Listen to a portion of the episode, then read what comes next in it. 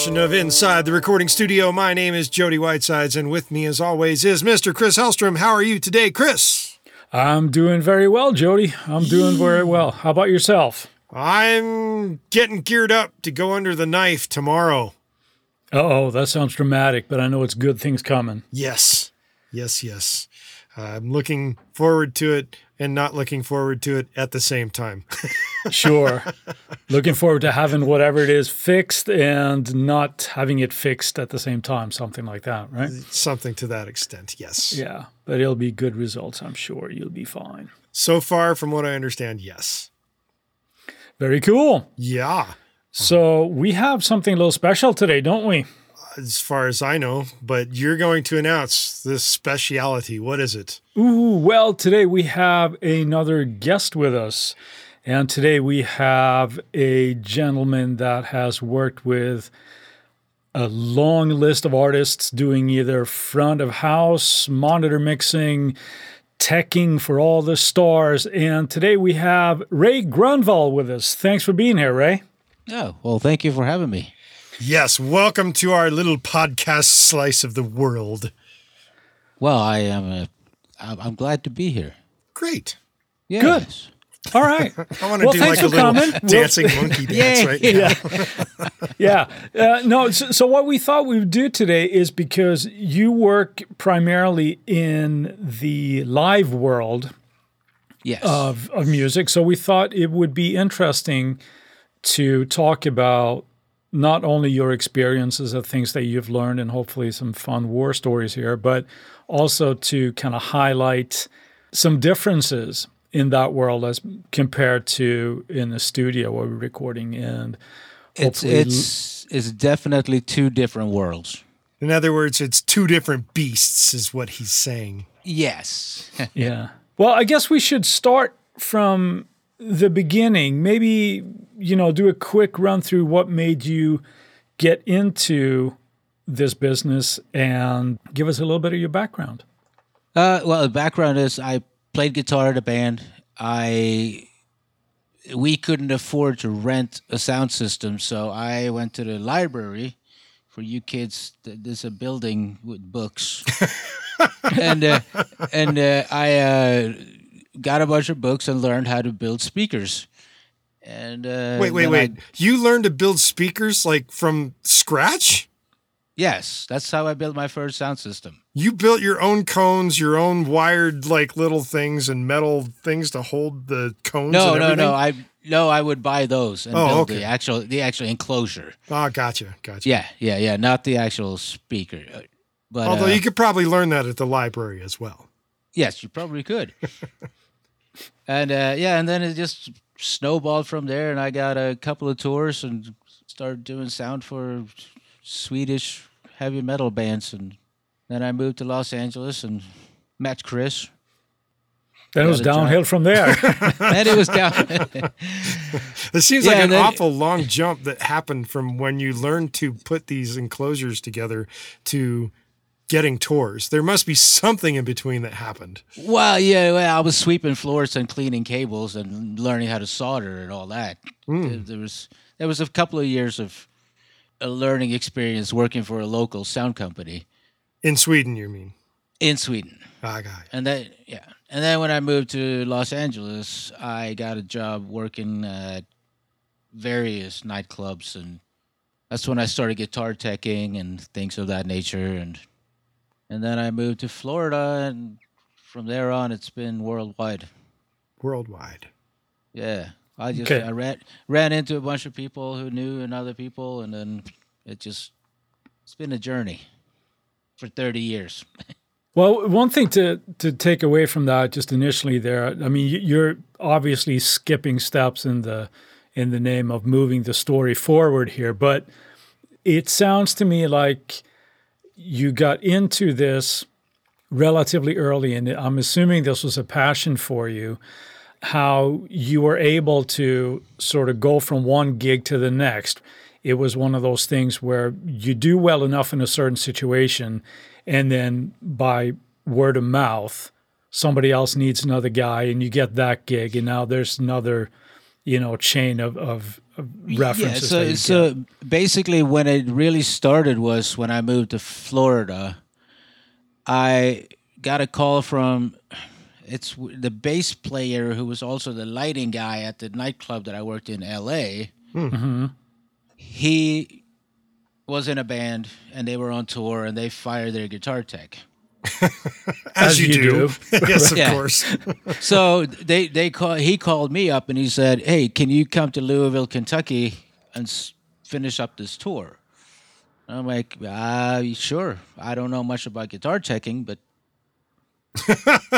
Well, all you have to Let- do is well, you pick up the guitar, you make sure it's got strings on it, you hand it to the guitar player and say, "Here you go." Yeah, and it's clean." Right. so so I Of course, make yeah, sure so- it's in tune.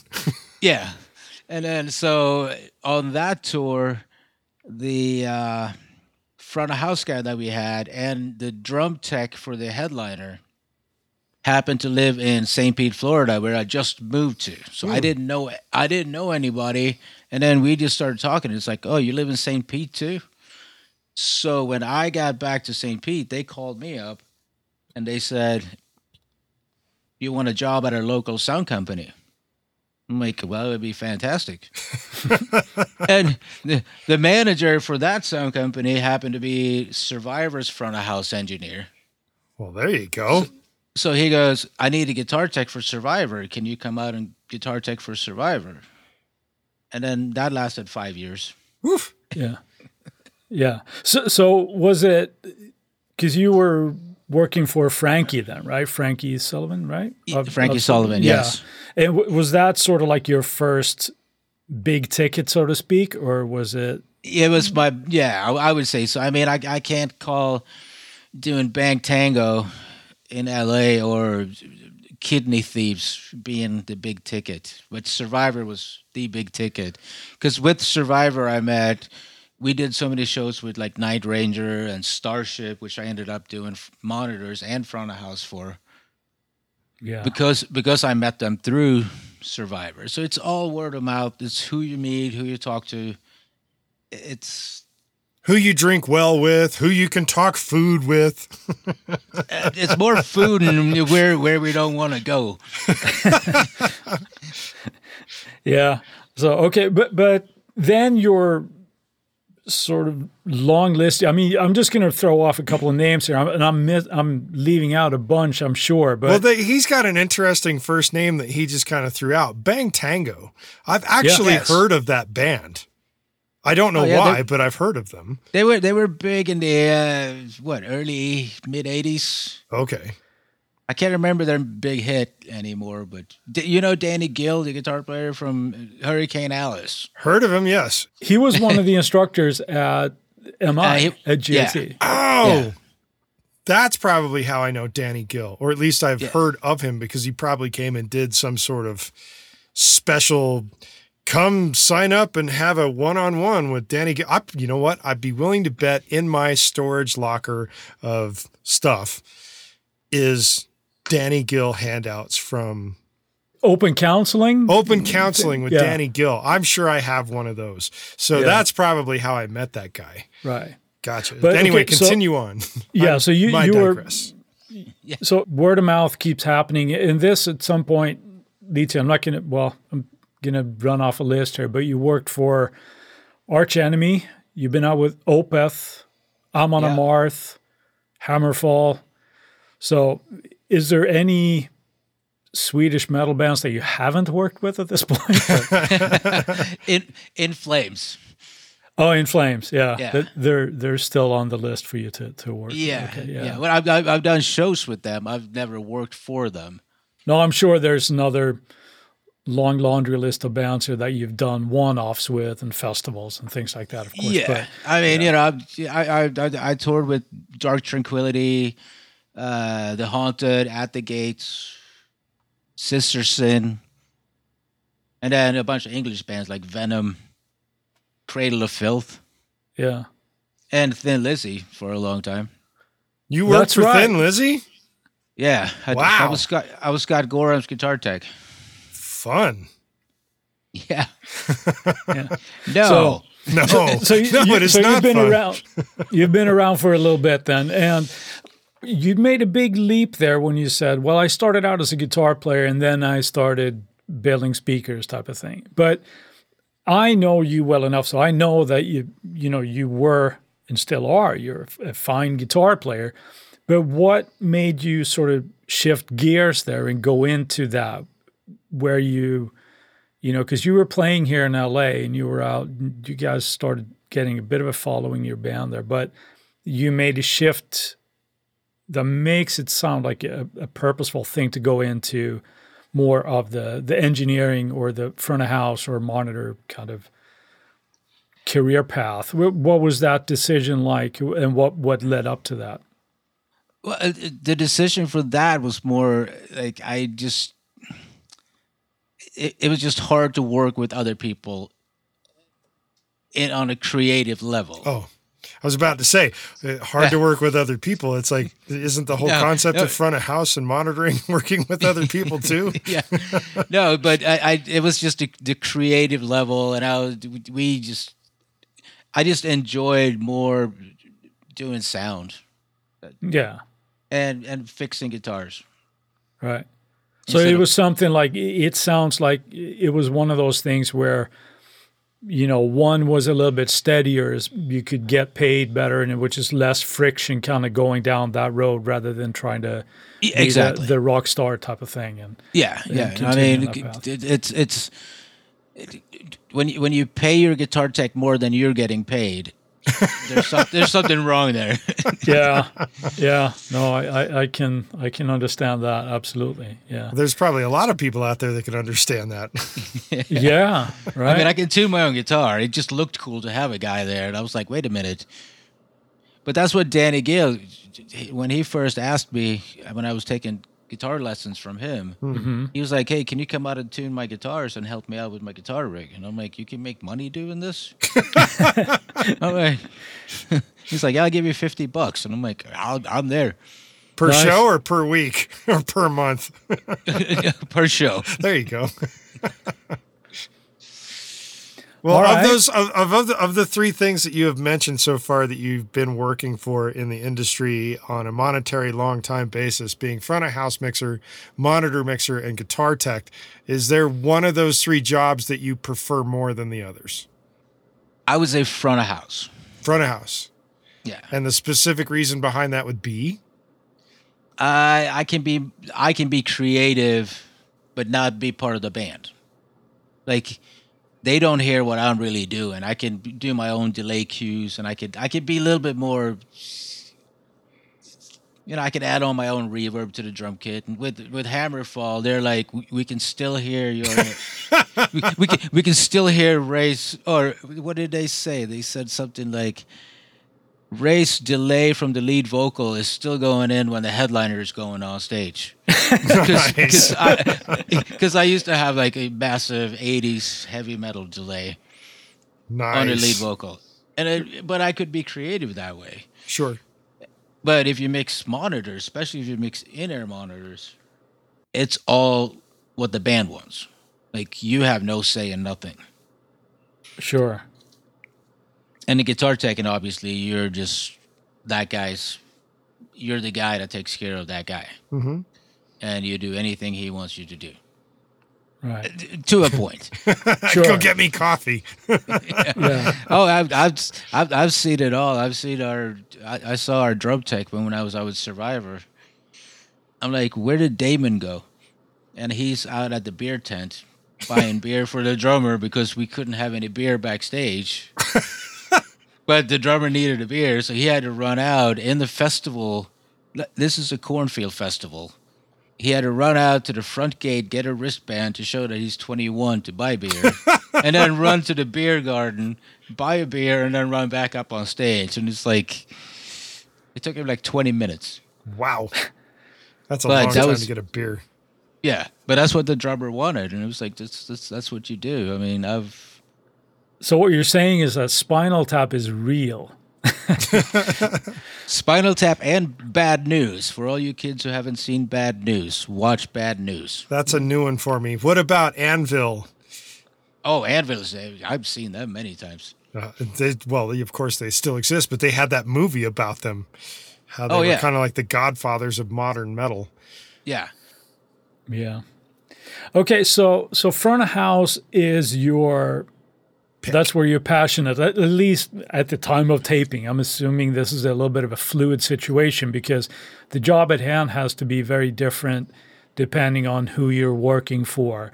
And you know, we, we shouldn't necessarily go into people that are not always that nice to, to work for that that's kind of uncalled for. But do you feel like there have been let's say that certain artists that you've worked for that has just been really really smooth and less friction generally that, that you've worked for and Yes, yeah, it is. But it's been quite a few of them that uh, it's it's it's just a joy to wake up in the morning. And when you, the difference between a recording studio, which is what you guys mostly talk about, and a, a tour bus, it's it's it's completely different Of course. because because you're 12 people, or if you're on a European bus, you're 16 people. Smashed in like And- sardines.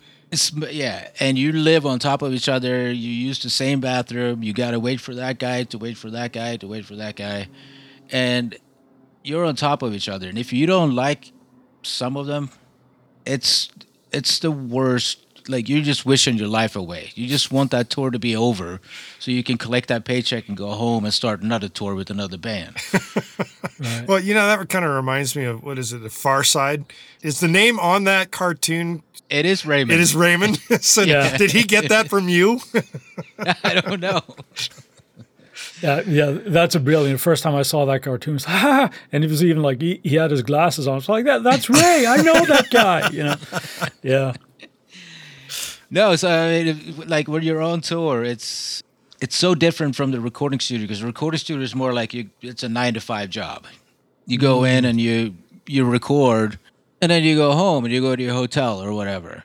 But on a tour bus, you're stuck with those guys, and if you had a bad day, that's gonna stick with you until the next day, and then you wake up and you'd be like, ah, I don't want to be with this guy. I But but you still got to work with them because you got nine more weeks. yeah you just got to keep everything going along and, and nobody So, tearing but, your but, off. but I, I gotta say, like eighty percent of the bands that I toured with has been a pleasure to work with. that's good that- That's that been 80 20 rule. yeah Oh, I didn't know there was one, but okay, I'll take it. Yes. 80% of your business comes from 20% of the people or something of that nature. But I'm making a long stretch of saying 80 20 when you're saying 80% of the bands that you've worked with are good, 20% are Yeah. bad. yeah, I mean, you know, it, it's and then it's also what you make out of it. You, you know, you can. You're not gonna get along with all. Well, it'll be twelve people with the bus driver. Just don't piss off the bus driver, right? No, that's that's that's your number. There's two people you for all you guys out there who want to go out on tour and do touring audio. Two people you need to be friends with: the bus driver and the merch guy. because it's one of these Swedish bands. They told me, I think it was Amon Amarth. The merch guy makes me money. You cost me money. That's a And good point yeah. And and the bus driver is the guy that when you wake up in the middle of the night and you need to go number two, which you can't do on a bus, he's the one who can drive by every single gas station or rest stop and be like, "Oh, I'm sorry, I forgot." Oh, I, Oh, I, and I- man. Could you imagine pissing off the bus driver to the point of where you are like having to hold a shit? yes, that's I've seen it happen. Oh, that's awful. Yeah. Oh, it- it- and that's why the first thing I do is just introduce myself, and the first night I'll sit up and in the jump seat and talk to the bus driver all night, cause, and make sure they got like, you want coffee, do you want something to eat, do, do you need a sandwich? I'll, I'll, I'll take care of you. And then, Can I get you some porn? yeah, whatever. Number one rule: always make friends with the bus driver. and hire great merch people, apparently, is number two. Well, you just become friends with them because when you get stuck in Russia and you live in Florida and you forgot that, oh, shoot, it's snowing outside and it was sunny in Florida when I left, so I only brought shorts and t-shirts. the merch guy is gonna take care of you. 'cause- Nice. These are things you don't think about in a recording studio situation. at all. exactly. So now, now, now you got a free hoodie and a long, t- you know, it's some more t-shirts. But you're still wearing shorts. But you're still wearing In the shorts. snow. Yes. This- I'm- and I'm speaking from experience here. So. Lovely. Awesome. All right. So we're starting to get a little bit of a vibe here what life on the road can be like. Let's talk a little bit more about the job now, maybe. So, you know, differences between live sound and in the studio. What do you think are some of the biggest differences that that you know there's several obvious ones right but but what do you think are some of the differences that somebody who let's say somebody coming from a studio recording engineering background who might get an opportunity to do front of house for a local band or something. What are some of the things that you think are are the biggest differences of how you treat things? Well, the number one thing is you got to be fast. Right. Because you don't have to, unless you're touring with like Metallica or you carry your own mixing consoles. If you're just walking into a situation to a nightclub and you're using house gear yeah and and you got 15 minutes to get this show rolling, you just got to be fast. yeah and and and you have to cut corners a little bit. Like the other day, I was down in Florida. We we played a small little nightclub, and we had literally like 15 minutes to hook up a whole PA system. it's plenty of time Plenty of time. That's that's It's the just- standard turnaround time in Los Angeles between bands. What are you talking about? Why? No, no, not when you not when the the trailer's sitting there with a PA system inside of it, and you got to build a whole PA. jesus I mean, it, it's not like it's an install. It's this is like from scratch. That's pretty uh, brutal. Yeah, it was it was not fun at all. And I'm I'm looking at the drummer. I'm going. I first of all, I've never seen this system. you can't intimate that to the band. I, I did. Oh no. And, uh, well, I mean, they knew I was. I I didn't know that. I'm like I don't. Nothing is labeled. I just looked at the drummer. I'm going. Today you just get kick, snare, and hat. That's it. Until the first set is over. Then the second set, I'll put up the next mics. But we gotta get started because we're already running late. And the drummer just looked at me and he's like, "Yeah, no problem. I don't care." That's a good drummer. Yeah, Hire that guy again. yeah. As But, long as uh, he can keep time anyway. Oh no, he was great. That's the, the difference between studio and and live. It's if something goes wrong, you got to fix it right away. Yeah. It's not like uh, let's go to lunch and we'll take care of that snare drum after lunch. That's not gonna happen. Right. So, what about you mentioned also possibly cutting corners? Now, I'm imagining that that becomes in that situation that's that's the nature of the beast, right? Unless you're working for stadium act or we're talking again here bigger budgets, whether it's actually time to sort these things out, either in sound check or pre-tour. Right, you're working all these things out. Yeah, Uh, exactly. So, so what are the first things that you generally think about when you're on an average night? You're, you're getting there. Things are, let's say that in the fantasy world, everything is labeled and actually mic'd up properly. so, wh- what's the first? What's your plan of attack, so to speak, when when you start, you know, getting ready on- on a sound check? If we get a sound check, Yeah, we're talking about a utopian situation here, right? yeah. so if, if if you get a sound check, the first thing I'll do is I always tune the PA. I want to listen to the sound system to something that I'm familiar with. And uh, Okay, that's interesting. like when I was out with Starship, I would always play the same song every day because it was it wasn't a Starship song. Never played a song from the band that you're working for. but everybody's like normally everybody would play like Steely Dan. That's very popular, which Right. I I don't believe in that. I'd rather listen to a song that's more appropriate to the band that you're working for. Hmm. If I'm gonna mix a death metal band in a small nightclub in Detroit, I'm not gonna listen to Steely Dan. What about Peter Gabriel? On distortion, maybe. Okay, so so the reason you're doing that, it would be essentially the same mindset, just so that you know what the room sounds like, so you can act accordingly because you're, you're intimate with this song, and you know, and you say, oh, there's a boominess going on in this room at Exactly. 60 cycles or whatever. So I got to watch my low end, or there's a spike somewhere in 1.5K that is going to get out of control, or Yeah, that, that kind of exactly. thing. So, okay, so you Yeah. know what you're working with, what the Yeah, hall sounds I- like. Yeah, and then this is a song that I've been listening to. I listen to it in my headphones on the airplane. I listen to it in my car. I listen to it in all different situations. So I know what it's supposed to sound like. Okay. And I'm very familiar with this song. It could be any song, doesn't matter what it is.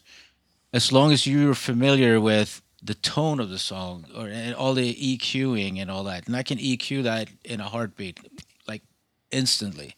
I know exactly what it's supposed to sound like. It doesn't matter what the sound system is. It could be a million dollar sound system, or it could be a two thousand dollar sound system. Mm-hmm. I can make that band sound the way they're supposed to sound because I know that song and I know what if that song sounds good, I know my mix is going to sound good. Hopefully, I have a digital console with the USB ports. I can just pop in the mix from last night, and then we Right. just, we just And go from there, type of thing. yeah. And then with Hammerfall, we did uh, virtual sound checks. So I recorded the night before, Okay. and then I could plug that into the mixing console. The whole console turns into the whole band without the band even being there. Wow. Yeah, so I can mute and unmute every channel. I can EQ the whole thing. I can I can basically mix the whole band without the band being on stage. from, from the from, from the night before. Sounds like you need like uh, holograms. You do Yeah. hologram Well, tour Well, well, with a Jody front of house guy, and that's it. Well, well, here's the funny thing. It's I was up on stage miking up when we were out on the last tour, and all of a sudden I hear the show from last night blasting through the PA, Uh oh. and here's Pontus sitting there mixing. and I'm like, I'm like, oh snap! Well, if there was anybody else, he would have lost a finger. But I, I can't do that to Pontus because he knows what he's doing. Of course. And he probably was making his bacon flavored tomato pasta sauce at the same time, right? Exactly. Yeah, and a frappuccino. And you will love it. All right. So, I mean, that that type of technology, I mean, it's amazing. And what, where you're hinting at that is in a live situation, essentially the same use as you might do in a recording situation where you use a reference mix as you're mixing. You Yes. know what, what that's supposed to sound like. So if you get it to sound in the ballpark there, your your job is, you know, halfway done, right? Exactly. Yeah. Okay. All right. Yeah. So, and with that, we're going to take a quick word from our sponsors. And we're back. What are we talking about next with Ray here, Chris? Well, one thing I would like to ask is we talked about a very similar use of essentially using like a reference mix to, to get the sound of the room in this case for, to help you with, with dialing in the band.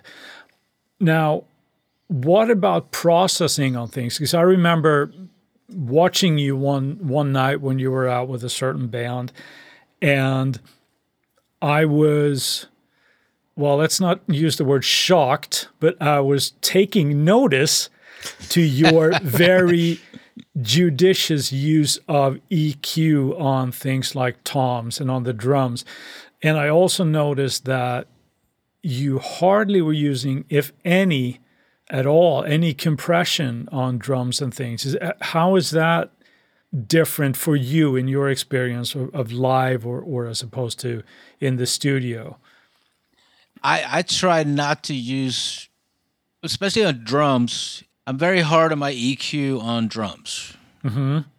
but only on certain things like the like my kick drum and my toms, because I, especially doing heavy metal, you want that attack. You, you Right. you don't want you don't want the boom. You just want the you want that 4K, just smacking you in the face. And that's just for, for so that it would poke out when you know there's a full house, hopefully, and the band is playing at a hundred decibels, right? So, Yeah, right, okay, but I hardly use any. I use compression on the snare drum. That's about it. yeah, And and then maybe every once in a while with Starship, I put the drums into what we call a VCA, which is mm-hmm. basically a subgroup. yeah, I would put a compression on that. okay, That's about it. I I mean, I I just don't like compression. I like it to to breathe. right, And I, I learned that from mixing. I, I, le- I learned that from mixing in-ear monitors because if you put too much compression on it, it just sounds boring.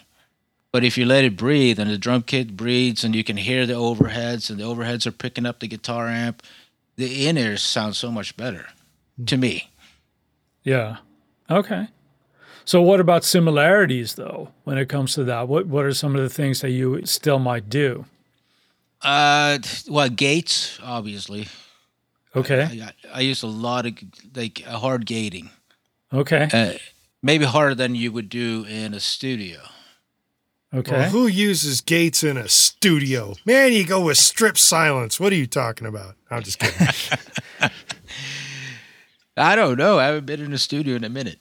Okay. Uh, Well, that's fair enough. But but the the bottom line here basically is that th- they're two relatively different animals, right? But- because you get they use the same tools because one thing I've noticed mm-hmm. in recording studio and now with consoles, there are consoles that will run plugins, or you Yeah. can hook them up to a laptop and run it essentially almost like a DAW, but it's just a mixing interface where you run plugins and you can run whatever plugin suite you're happy to run with. yeah, that, that's that's all it is. It's like uh, what what is it called the profile, the Avid profile. They were the first ones to use like outside, like like the iLok, like you guys were talking about. Sure. Yeah, you, you can put the iLok in, and you can get any Waves program right into that console.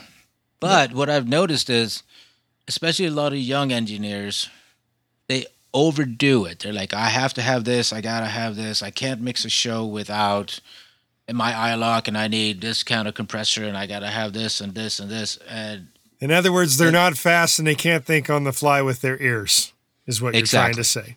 yeah, They're relying So- too much on the gear. Yeah, they have to have this, and if I don't have this, I can't mix. And that's in in the live sound area is you just got to.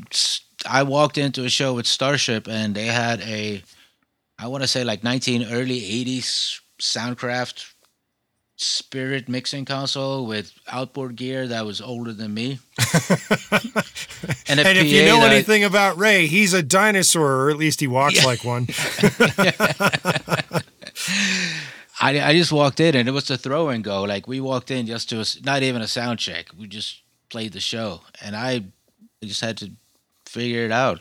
Hmm. yeah. But but I know a lot of young engineers. They're like, oh no, I couldn't do that. I need I need my profile, and I need or a Digico or whatever mixing console they need. Yeah. And So what you're saying is these young engineers are starting to buy their own mixing consoles and they travel with them. well, it's so cheap now. You can. sure.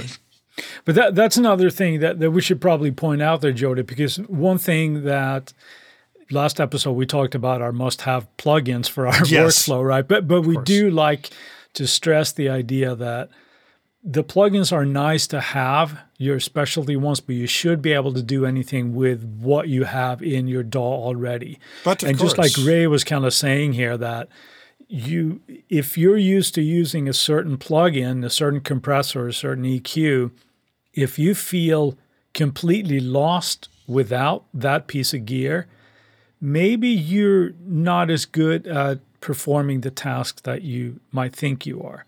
Because whether it's an EQ or compressor, you should be able to get good results from that. It might not be your, your most comfortable thing, but you should be able to do that just with the gears that at hand. So I think that's a great parallel from Yeah, the live that's- world that's- and, and It that's still recording. goes back to our very first episode of Know Your Gear. No matter Yeah. what that gear is, get some semblance of how to use it and then be able to think on the fly using it. Exactly. I remember I was when I was out with with Starship again. So much my, Starship. uh, on- I'm just kidding. Those guys. they had uh, on on our guitar amp. We had we had two mics on the guitars. And That's a uh, luxury, isn't it, for live? no, that's good news. I, I like two two different mics too. Yeah, of course. But then I but- but then I put a third one in, which was a JDX, which is a what would you call it? It comes out of its uh, amp simu- simulator. Hmm. So you take it out of the uh, speaker output into that, and then from that into the speaker, and then I get the tone straight out of the amplifier. And then one day it broke down, and I Oh. was like, I I need that. I can't do a show without it. And Uh-oh. John, the guitar player, he looks at me going, I've never heard a front of house guy say I can't mix without one of those. and I, I walked out the front of house going, Yeah, you're right. Yeah. Changed your perspective right there when you lost your favorite tool. Yeah. But I you know, I mean I may do. It's just it was like something that I relied on for every guitar solo. I just turned that one up. Because it wasn't a microphone that picked up stage noise. It was just a direct it was a direct signal. But Yeah. uh So I guess you consider that a lesson from an artist that says, "Hey, this is how you work live, damn it." pretty much. Yeah. So it's it's it's just you, you got to adapt to the situation. I mean, I've done so many, and Chris, you know this. I've done so many shows with the crappiest gear in the world. You just roll with it.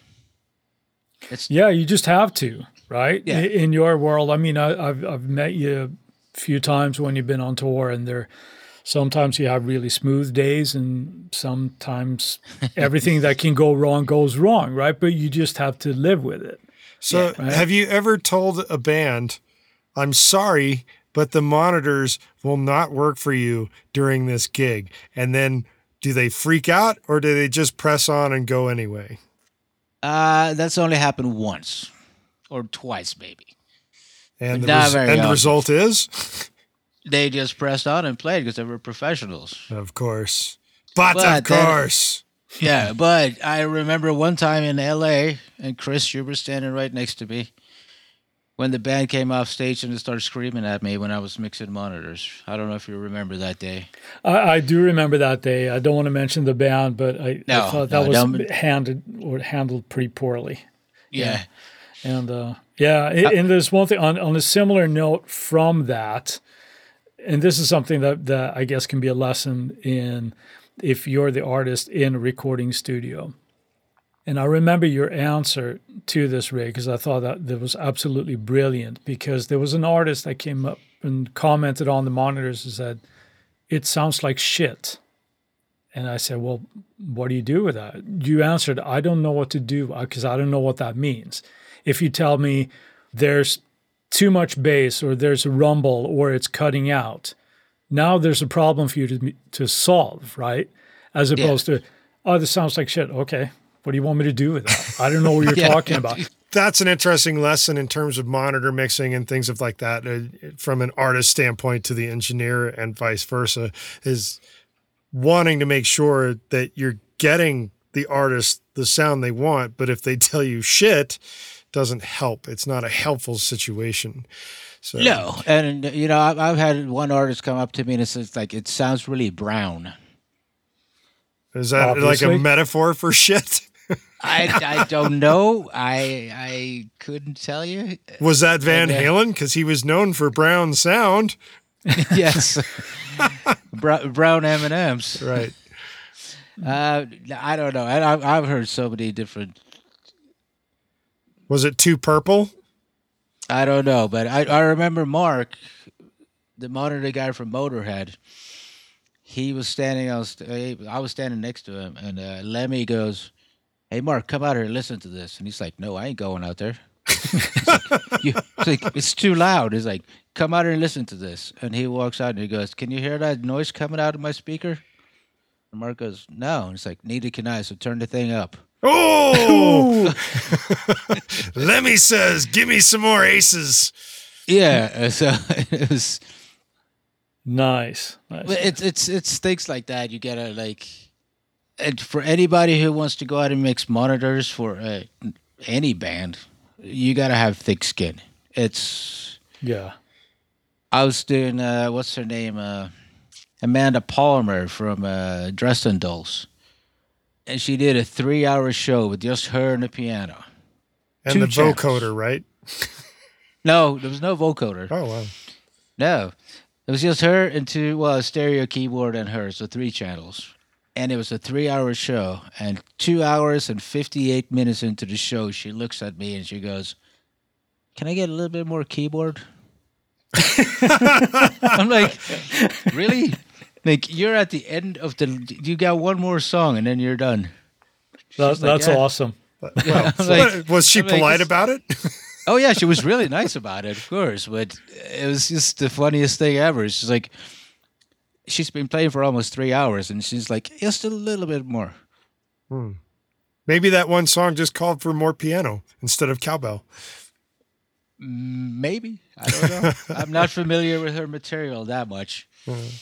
So, speaking of all this, uh, do you think that a good front of house mixing engineer could also work in the recording environment and be just as at home, or is it two totally separate beasts where it's not really a reality? There's not a re- you can't. No.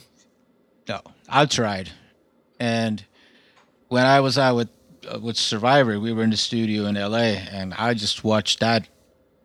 Rec- uh, not recording engineer, but the the engineer, the mixed the mixing engineer, and I'm like, I have no idea how you do this.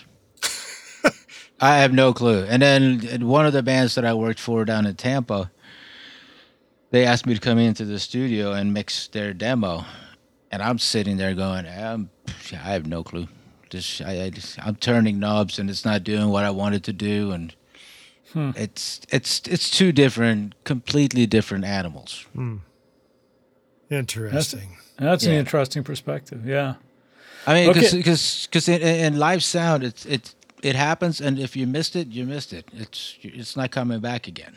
You can't like rewind the tape and be like, "Ah, let, let's try that again. You can't mean, like unless- press the talk back button to the band in their in their monitors and go, "Can you just play that back real quick again?" Yeah. I mean, unless you're Milli Vanilli, I guess. I don't know. Oh, Oh, oh, did I say that out loud? apparently. All right. One of the things that we- we've kind of done here, we have three questions that we like to ask everybody. Get ready for some rapid fire questions here, Ray. Rapid fire. Rapid. Well- Well, there's only three of them, so Oh, we okay. ask you answer, we ask you answer, we ask you answer. So, what's your favorite piece of gear that you can't live without? You've already established that that you can live without just about anything, but what's the favorite piece of gear that makes your world tick? That's an easy one. That's a piece of gear that works. Okay. Just any old piece of gear that works. It doesn't matter what it is. If it's been bouncing in the back of a trailer overnight from Denver to Seattle, if it still works, it's my favorite piece of gear. Good answer. Nicely done. Good answer. All right. So the second question here is what is the biggest lesson you've learned doing this live sound stuff? Always ask to get paid and uh, negotiate your pay rate before you get on the tour bus. Aha. Yeah. Uh, money. also, s- sage advice. right? Before Yeah, you And get it's- on and to it's- yeah, I mean, 'cause I've seen so many times it's like, "Hey, I'll take the tour." Then they'd be like, "Oh, we gotta pay you five hundred bucks." I'm like, no, that's not gonna work. yeah.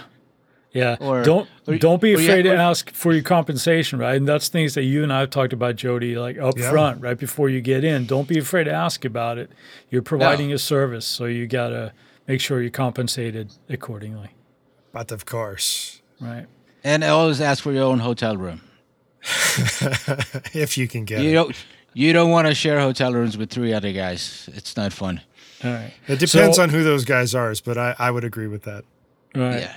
So you, you've given a lot of what I, what I like to consider anyway sage advice here, but what's a piece of advice that you sort of universally give to guys that come up that are sort of new in the industry and are looking for somebody like yourself for for some pointers? What what's the first piece of advice let's let's say serious piece of advice that that you give to anybody who wants to do this? Well, I mean, the serious advice would be just well, first of all, if you're 15 minutes early, you're on time. If you're on time, you're late. Number one. And then just do your job, do it well uh, to your ability. It doesn't you don't have you don't have to be the best, but if you do the best you can, then people are going to hire you and always be nice and networking.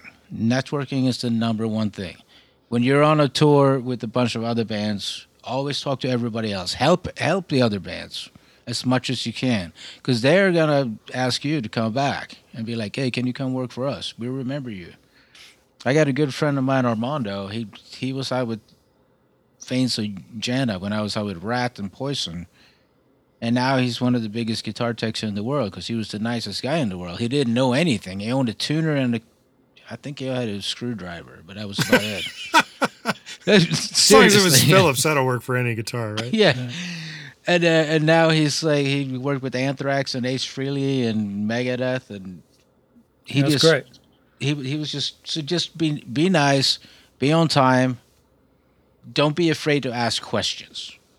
There's All right. always going to be someone out there, especially on a bigger tour, that will help you. Like me, like I, I helped him and Tom Weber, who's a good friend of mine, who's Poison's guitar tech, and we took Armando under our wings, and we were like, dude, anything you need, we'll help you. So How long awesome. ago was that? Uh, 2007. Oh, so it was a while ago. Yeah. All right, Ray. Thanks. Well, I think that's really, really good advice. And you're a testament to being a good guy because you've been around in the business for a long time. And you're a hell of a guy for wanting to do this podcast with us. So thank you so much for doing it. Really, really appreciate it, Jody. Or Jody. Ray. We really appreciate it, Ray. You're welcome. I guess I'm now no longer part of this podcast. It's been nice knowing you, Jody. See, see, see, this is what happens. I just took over. Uh, well, well done, you. right. All right. Well, thank you guys. I appreciate it very much, and I had a lot of fun. Good. Sure. And Good, with good, that, good. Chris and I will delve into our Friday finds. And Chris, you kick this off. What do you got for us this week? I will kick us off. The last little bit here, I mentioned in the last episode as well, I've been doing a fresh install on a new system. Yes. And one of the plugins that migrated with me, that got reinstalled again, was Spitfire Labs. Hmm. And it's one of those plugins that it's like, wow, I don't use this as much as I should because there's some really, really cool stuff in there. So my Friday find has to be Spitfire Labs. What about you, Jody? What do you got? I'm going to go with something that routes audio within the computer. And generally speaking, sometimes when you're doing things where you're screenshotting and recording what you're doing and then trying to record the audio at the same time, it can be a major pain in the ass. And certain apps are maybe a little too expensive for certain people. So, in the modern era of the Mac operating system, there was a application known as Soundflower that would allow you to aggregate devices and mm-hmm. route sound from any one app to any other app in the system. But with Catalina, that disappeared. And most people were left wondering, what do I do now? Well, the answer to that is Black Hole, which Cool. sounds ominous, but it does the same thing that Soundflower did. And so you go with Black Hole. So that's my Friday find of this week. Very cool. Yeah. Very cool, Jody. So, while we've got your attention, we would like to ask you to go to our website and leave us a review at insidetherecordingstudio.com forward slash review, or just go there and click the review button and you can get there just the same. In addition to that, you can go to the website and sign up for our email list. That'll get you a nice little gift of some free plugin presets from Chris and some free plugins settings as well from myself. Plus, you'll get weekly reminders about our Tuesday tips, and we'll make sure that you don't miss any future episodes of the podcast that might include people like Ray and just Chris and I babbling on about whatever it is that recording engineers like to babble on about. In addition to that, if you send us an email to goldstar, G O L D S T A R, at insidetherecordingstudio.com with the word live, you'll get something back in your inbox that will make you smile. And if you have a topic of suggestion for Chris and I to pontificate upon in a future episode, contact us using the contact page at the website and we'll put it in for consideration on a future episode. And with that, I'll say see you next week. Have a good one, Jody.